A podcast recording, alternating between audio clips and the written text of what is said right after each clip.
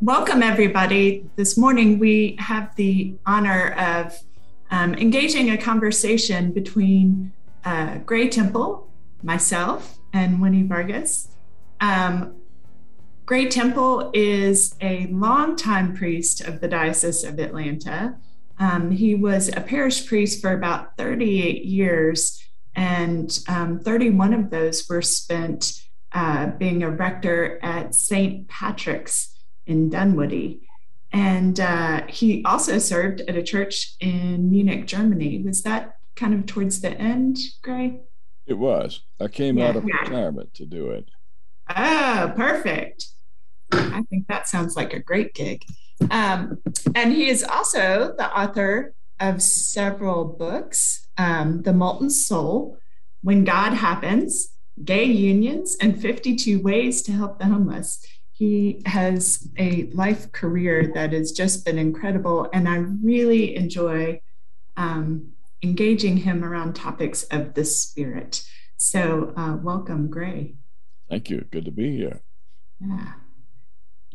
Um, so, um, you all, if you can see this image, Gray Temple looks like he's sitting in a painting. Um, it's actually quite stunning um, on my screen. I bet you all can see that. It's just gorgeous. Um, I, I, might be the only people person watching this um, who doesn't know Gray Temple um, in person. I think all of you have a long relationship with him, and he is well beloved here at St. Luke's. Elizabeth had the brilliant idea of um, of inviting him to lead off the series of this year um, of education pieces where we are thinking about the lived reality of the last couple of years in our country. So, um, how we've responded as people to COVID, the real loss and grief that we carry um, from early in 2020 into now 2022, um, the political realities um, that are forming around us and our engagement of them. So we've got about 45 minutes, and I'm sure we're going to cover all of that really well, wrap it up tight and seal it up. Um, and but we are, as you also know, there's going to um, this is our series for the the spring of this year, so that we can stand fully in this moment and be prepared for what resurrection looks like this Easter, whatever that is for us as a community. So, welcome, Gray, and thank you, Elizabeth, for agreeing to be in this conversation with us. And thank you to Wesley, who is sort of not visible, but is going to make sure that we all um, sound really erudite um, when you get to watch this on Sunday. So, great. um, I'm going to start a little bit off in left field. Um, you're a charismatic liberal. That's how you are defined um, in the in the media that I could find. Um, what a wonderful seeming paradox, but one that is um, maybe more common in the church um, in, in England, frankly, than, than here in the US. Can you tell us what that means, what that means to you, and what that's meant in your life? Well, uh, as a community, we have our annual conventions in a broom closet.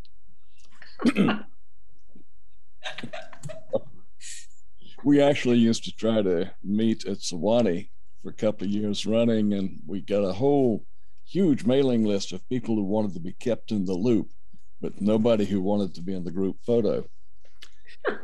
so, something of the picture. No, but it means that, that people who take the phenomenon of spirit baptism or any kind of sense of breakthrough into the presence of God seriously don't necessarily hear God say, from now on, vote Republican. Uh, we, we we find that much of the social policy of this country, which tends, or at least says it tends, towards care for the poor and disadvantaged, is congruent with who and what Jesus wills. And so uh, the regrettable path of the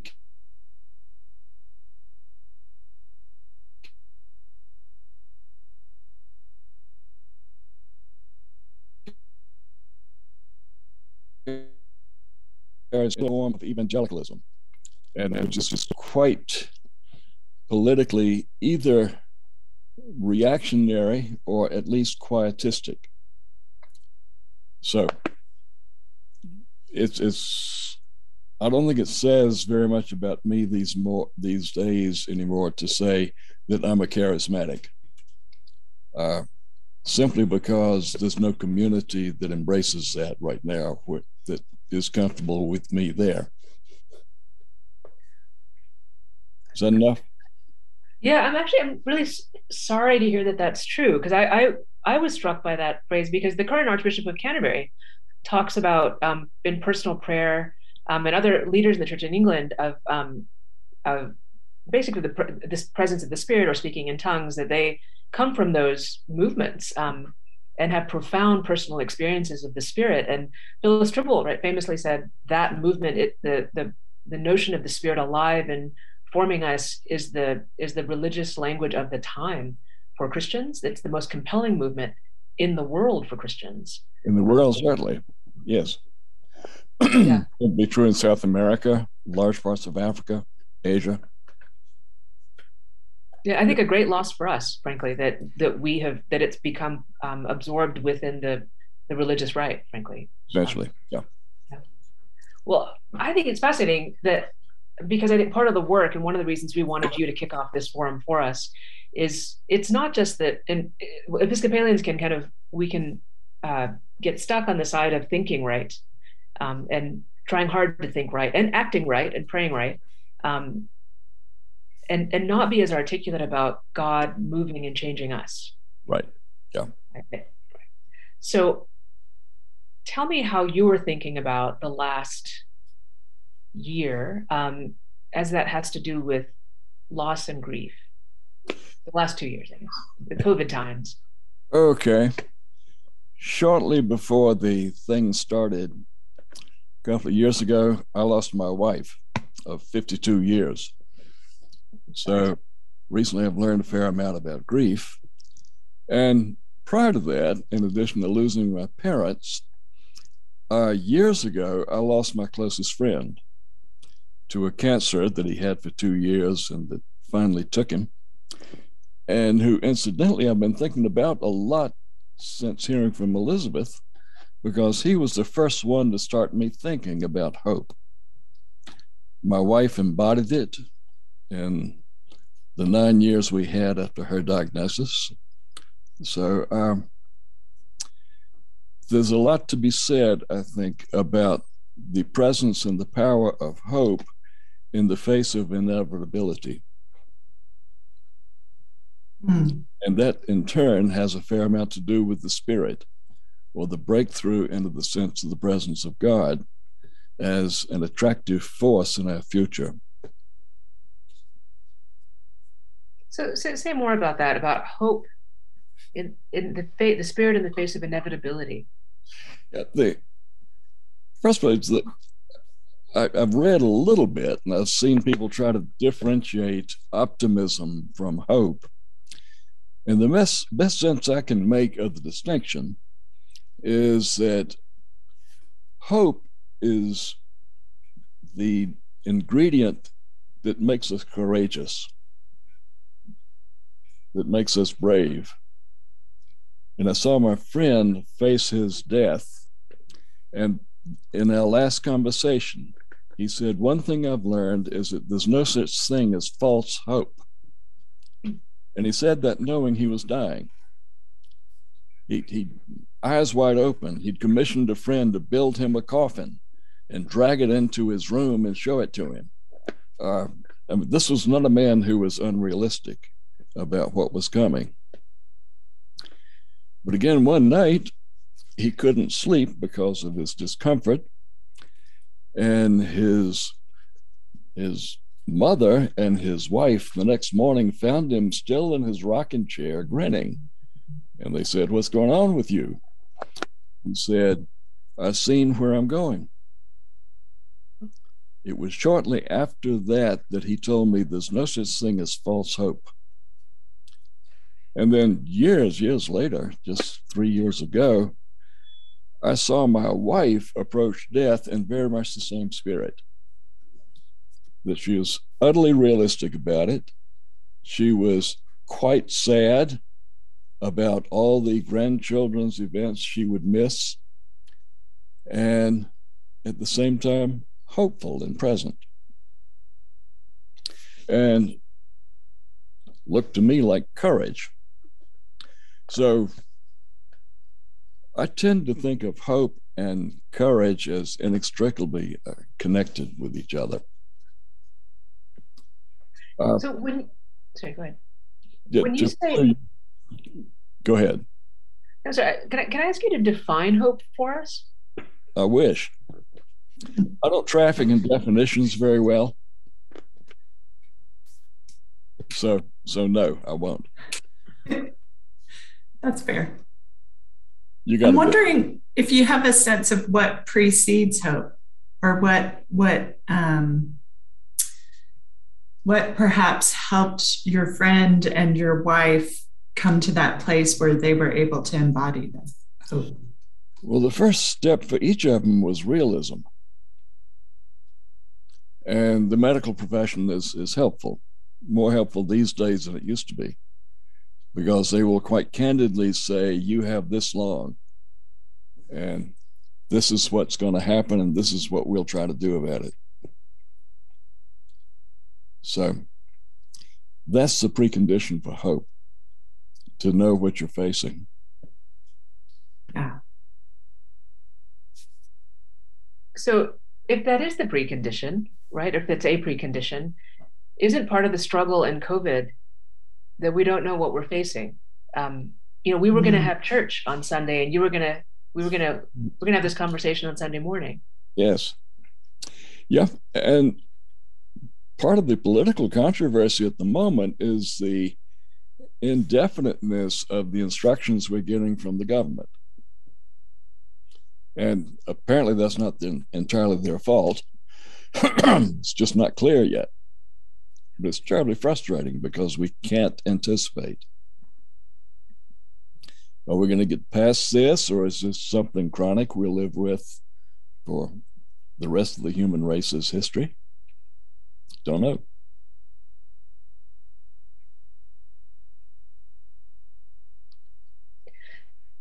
So I hear you talking about hope as being realistic about our present condition as well as we can, yeah. um, which gives us courage to Im- to imagine the future, right? To imagine a future. I'm not sure realism is the source of courage yeah. or or hope. It's just as precondition. Precondition, yeah. In the New That's Testament, we're told, talking about Jesus, who for the joy that was set before him endured the cross and despised the shame. Uh, sort of that that spatial difference that in front of him, in the forefront of his vision, is something that he's not in yet, but that energizes him to be who he is honestly at the moment. And how do you understand this this spirit um, engaging that or participating in that process? I wish I did. Uh, all sorts of spiritualities attempt to summon the spirit. And uh, unlike our pets, the spirit doesn't appear when we whistle. But, uh, and I'm not always sure what the pattern is for the occurrences. But the occurrence itself is the source of hope because uh, behind all of our tragedies and uh, misfortunes, there is this sense of ultimate reality that draws us.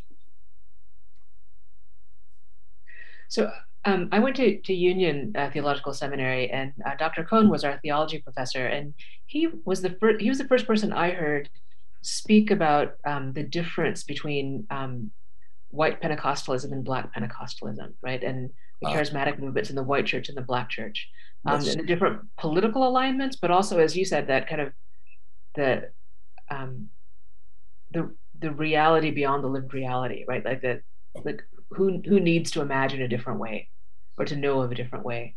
Um, do you,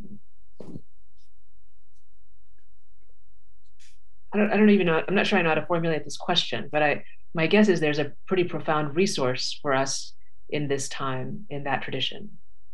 The Black tradition is a much better resource than the white tradition. Uh, You probably know the writings of the Dutch theologian Jean Jacques Suurmond. Yep. Uh, word and spirit at play, but he talks very much about the development of each and points out how reactionary the white charismatic renewal has been and how radical the black Pentecostal movement always was and remains. Do, do you think we have access um, to some of that understanding in what's happening to are there ways to do that because of the last couple of years and this crisis? We certainly have a field of play for it. The question is whether we exploit it use it or duck from it or uh, invent mythologies to help cope with it as i think is largely happening on the right wing one of the things, one instance of a rebirth of hope for me just occurred when we began this conversation. Because as Elizabeth introduced it, it was so encouraging to know that a major parish in this diocese is concerned about what's happening to this country and thinks that it's all right to talk about that. That's an emblem of hope. They weren't doing that in 1931 in Germany. They were me- having meetings with Hitler and praising him for his spirituality. So, uh, the very fact that we can have this conversation is an emblem of hope. And again, it's not disconnected from the phenomenon of courage. You guys have been brave. Well, you've opened it up for us, and let's talk about that. Um, so I'm new to St. Luke's, um, and I I find the Diocese of Atlanta and St. Luke's Church really exciting. Frankly, um, I'm, and a little bit of that could be because I get to be outside in their sunshine, and it's been a rough two years. I'm sure that's a little bit of it, yes. but I think a lot of it is the spirit of the people here um, and what feels possible um, right. here, um, because people are dreaming it. Um, and we are in a really complicated time um, in my lifetime, it feels more complicated to speak authentically into this time than the rest of my life so far. Um, and I'm guessing that's true for people that have lived longer than me. Um, what I hear um, is fear of partisanship, of provoking um, across the the uh, that there are um, kind of trigger words or ideas that provoke people to kind of shut down and um, not stay present, um, that that we are how we are divided as a country is um, we are very very vulnerable as a church as churches to that, and right. Um, we have to be careful to stay out of it, um, which seems to be um, antithetical to what the gospel calls us to. Amen. Yes, has very so little to do with hope, and it has nothing whatever to do with courage. So we brought you here to help us fix that. So. Sorry. So, so part of what's happened, right, is that as I feel this very personally that in a time where I, in some ways, have fewer emotional resources than usual because I'm so isolated from the people I love, right? The, the ways I know how to live and care for myself and the people I care about really haven't been possible for two years. Yeah. Right. So, and I, I feel my lack of capacity around that, um, which I've never thought about before or felt before and how that ties to my capacity to stand up and tell the truth and to call a community um, to, to say true words without thinking about it frankly because it's the truth that leaps off the page of the text. Yes. Um, yes yes yes. so i'd like to know how you've experienced the last couple of years and then help us help us think about this. How do we step back into courage authentically um, and maybe even gifted by the the times that we're living in? Well a uh, couple of things the first is I haven't gone to church very much because uh, it's discouraged that we sit in the pew with people and that we sing and whatnot because folks get sick and die when they do that. Uh, but what little contact I've had with congregations on Sunday at worship leads me to think that we're scared to reflect on what's happening to our country. You just don't, if you go around different churches, you don't hear much conversation about it. Uh, this reminds me, as somebody who's fairly intimately acquainted with Germany, of 1931. And a dangerous place for a country and for a church to be. What's been encouraging has been the blossoming of what Wesley represents, and that is Zoom meetings, the possibility of other forms, again, mediated by the internet, to be together with other people. And in my life and circumstances, several communities have grown up around this screen that I'm looking at of faces of people I love very much and trust very deeply. And that for me is uh, a reinforcement to hope. And again, a spur to courage. And I might say also the announcement of you all's concern about talking about what's going on in the country and the world and our lives is for me an, an emblem of hope. It reflects, so, it, it, there's a way of viewing theology that says that the creation hasn't happened yet, that uh, the creation is not the current momentum from a past event, but it's being drawn into the power of an event that hasn't happened yet, but that we can feel. And that would be the eschaton, if you would, or uh, what the Spirit reveals to us with the Spirit's inbreaking. But I'd actually never heard that. All of that feels possible to me at this juncture. You have to say more about that. I've never heard that. So the creation hasn't happened yet. Right. Yeah. Uh, the much of the difficulty with the way Western theology has defined things for centuries has been to say, well, if God already did the creation and knows what's going to happen and all that, uh, what difference does my behavior make? Mm-hmm. Uh, yeah. I don't know Calvin well enough to know how he answered that, but he certainly left the problem to us.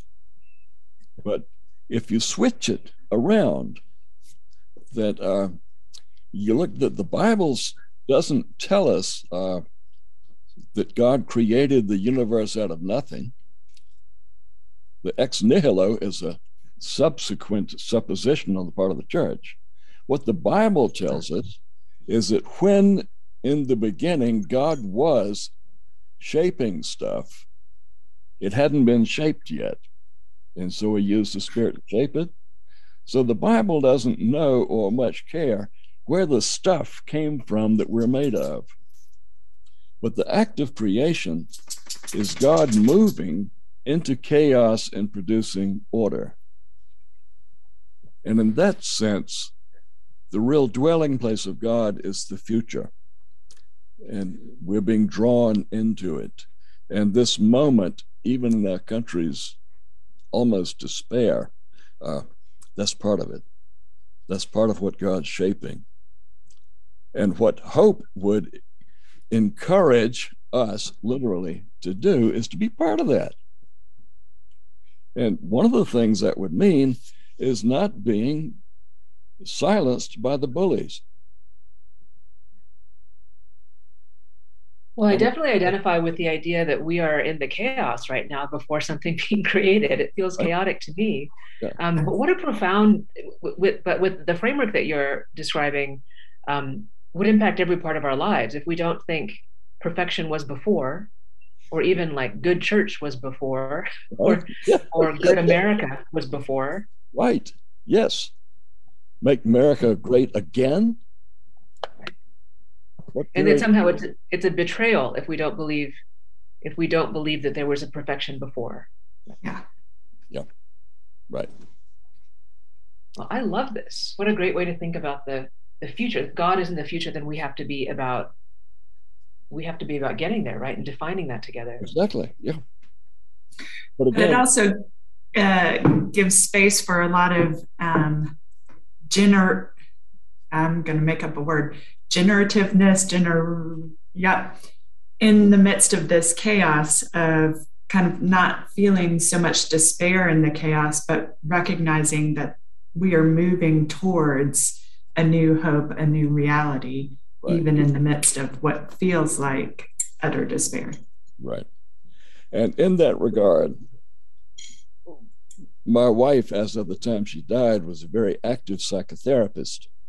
And one of the things we used to discuss was the value in psychotherapy of the therapist's sense of mischief. Yes. Mischief is wonderful because it, it shatters frames of reference so that the pieces have to form again in some new pattern. Uh-huh. And so, my hope would be that courageous, hopeful people in this country uh, would get in touch with their mischievousness, which is not to be sociopaths, but it's to be hopeful. That in the, in the light of, as the scripture says, the glory that's set before us, that we wouldn't take stuff so seriously. So now you've introduced mischievousness as a spiritual practice. Yes. I love it. Yes. Because mischievousness is one of the, the primary therapeutic tools in the face of resistance. Mm-hmm.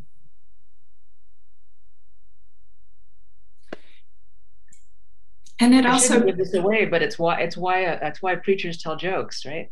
Exactly, and it's why Jesus teased. Yeah, used outrageous metaphors for God, a corrupt judge, all that. Great fun. Sorry, Elizabeth, I cut you off. I can't even remember what it was now. I was also thinking about in protests, you see um, in social movements, right? You'll see like a marching band play. You know, you see mm-hmm. that someone is usually playing when those are constructive. You know, and I'm a yeah, good. Right. Yeah, and I was thinking about it. I remembered what it was. It mischievousness brings you out of entrenchment. So we can all get self-righteous in our own points of view. Mm. Yeah. And so coming in with the mischievous spirit, you can't be completely entrenched, heels down. Um, you've got to look for different openings. One of the things mischievousness will do is uh, complicate the experience of looking in the mirror.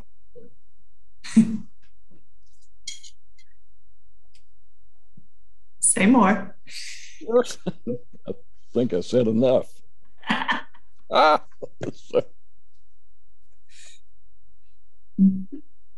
right.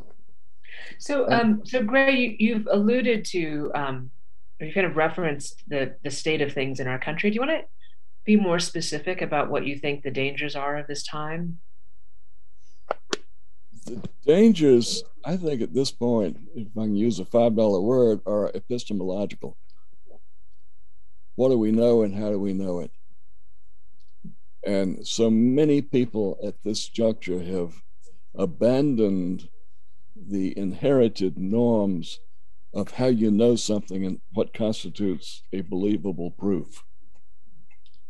And the whole notion of alternative facts, or in a previous administration, they said, we now make reality.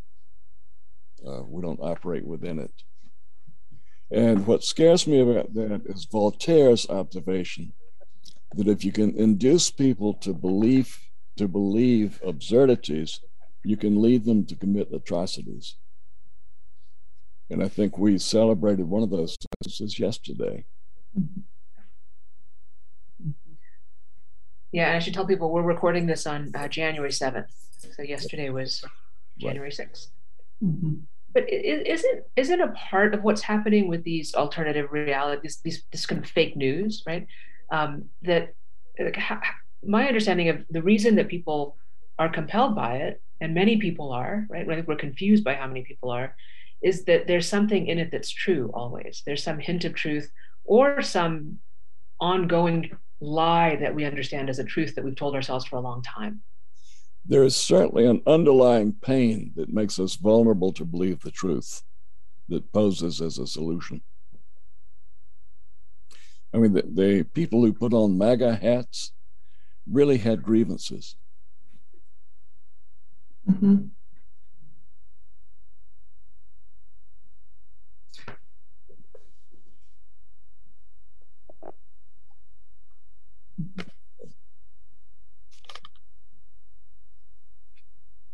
Yeah, I've lost that train. So if we are thinking about, and I am still kind of because I, th- I think it's so compelling, um, thinking about the spirit and this idea of, mm. of the charismatic renewal. Um, and I, I, respect that in that you you don't you cannot force the spirit to show up. Though I did once go to an Episcopal church that was a charismatic renewal church. My um, parents' congregation, Church of South India congregation, met in their chapel um, and I, so I looked at the bulletin as an Episcopal priest. I was really intrigued that they were charismatic. And it said in the bulletin when the Spirit was, um, when that moment was happening. It was in the liturgy, which I thought was pretty fantastic. Wow. Okay. They could script it in. In yeah. good order. Yeah. They, they had, they had her under control. Um, yes, they did. Well, but part, so part of that work though, right? Why, why I, I find this, I find this topic of charismatic renewal so interesting is part of the work of what's happening to us is that we are being we are clearly being changed um, in this moment personally right and as a as a nation in problematic ways probably but personally we're all being changed in this time that we're facing um, we're encountering the potential for profound evil in our public life yes in a, in a different way um, to your mind does that does that equip us in new ways to engage it? Or does it we, like how does it weaken us? Like what how do we do this sir? Well uh not by putting old wine in new skins. Uh, it's new wine and we need new skins. One of the skins is what we're doing i mean electronic uh, this kind of communication with each other willingness to have this kind of conversation is to some extent new because as a church, really since the early 70s, we've been awfully polite. Or at least fought about trivialities that weren't as substantive.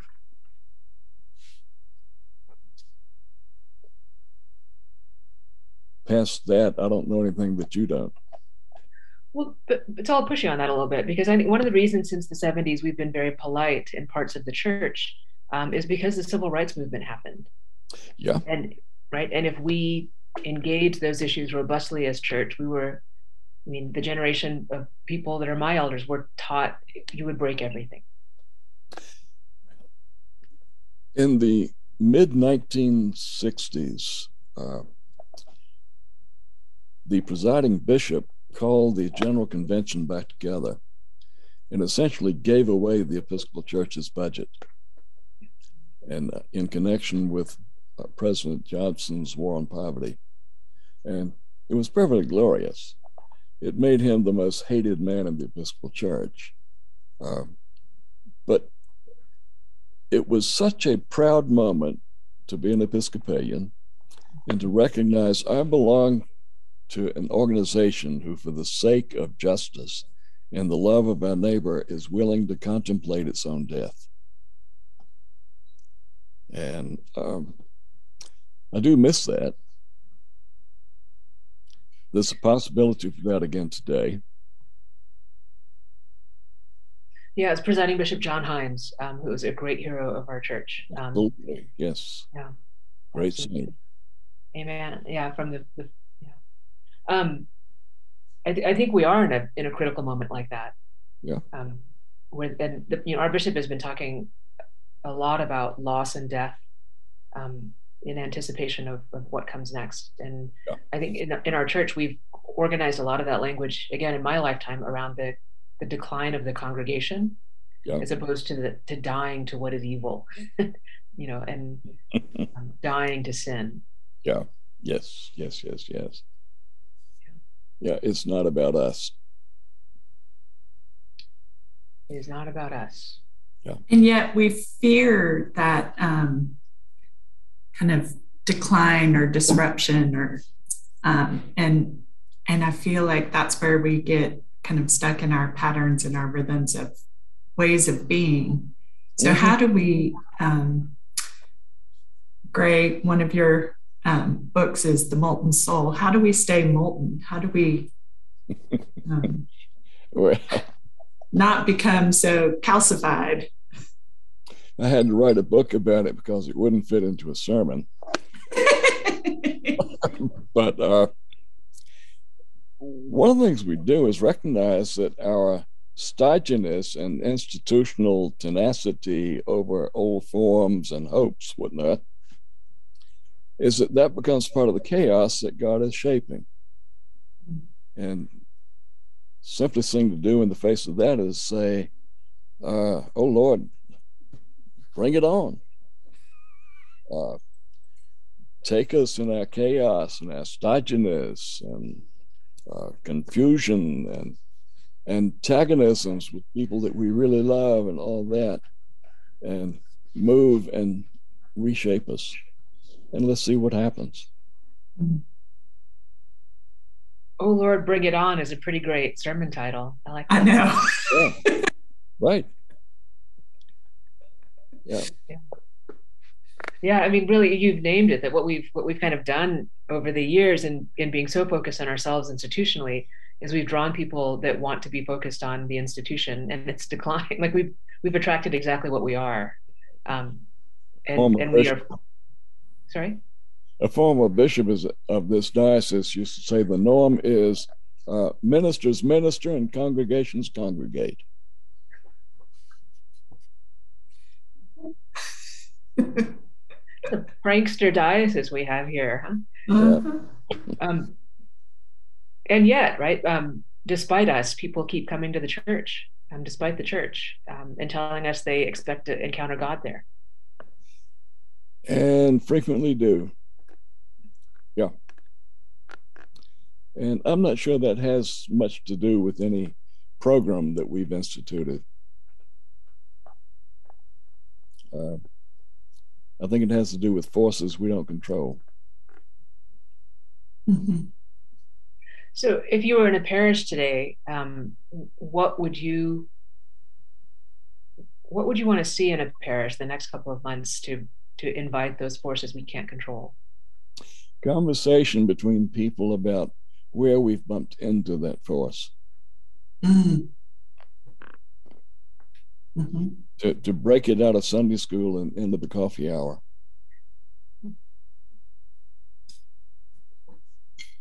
and so just make sure I'm hearing you correctly. You, you're talking about conversations in, uh, in the congregation as opposed to kind of a, a lecture to the or a class. Yes. Yeah. Yes. Yeah, amen. I think people are eager to have that. I think folks um, don't have the language for it. I don't think we've equipped people with language and confidence to to be able to speak to that.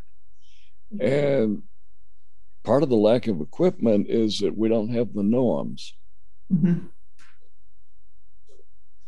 Years ago at St. Patrick's, in the adult Sunday school, a woman lost her temper. And she said, I don't know what's wrong with you people, but uh, six weeks ago I came to church and you, you said, How you doing? And I said, Well, I've been feeling depressed. And two of you offered me Xanax. a month ago I came to church and somebody said, How you doing? I said, Well, I've had this headache. And three of you offered me aspirin. I said, Don't any of you know how to pray? And there was a long silence. And somebody said, But that was during coffee hour. And there was a longer silence, and then everybody exploded with laughter. And that was one of the beginnings of the Holy Spirit renewal at St. Patrick's.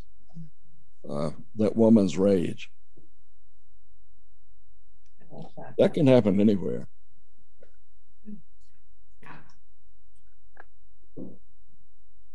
Thank you. That's that's a that might be a perfect place to end this conversation. It's just wonderful. Um, great, thank you. Thank you for this conversation with us. Well, I am going to miss you guys and pray for you because I'm excited about what you're doing. Thank, Thank you. you. Can, can we impose on you to ask you to pray for us as a, as how we close? Happily. Yeah. Thank you. Uh, God be with us all. God, thank you so much for your presence among us today, for the impulse to have this conversation, for what all you intend to do with it as it spreads out into St. Luke's and beyond. Ask that your spirit would so visit each of us with a sense of the presence of Jesus that our courage would mount again and be made joyful, adventurous, and mischievous, and that it all be to our Lord's glory and to his good pleasure. In his name, amen. Amen. Thank you so much. Thank you. God bless each of you. Fun being with you.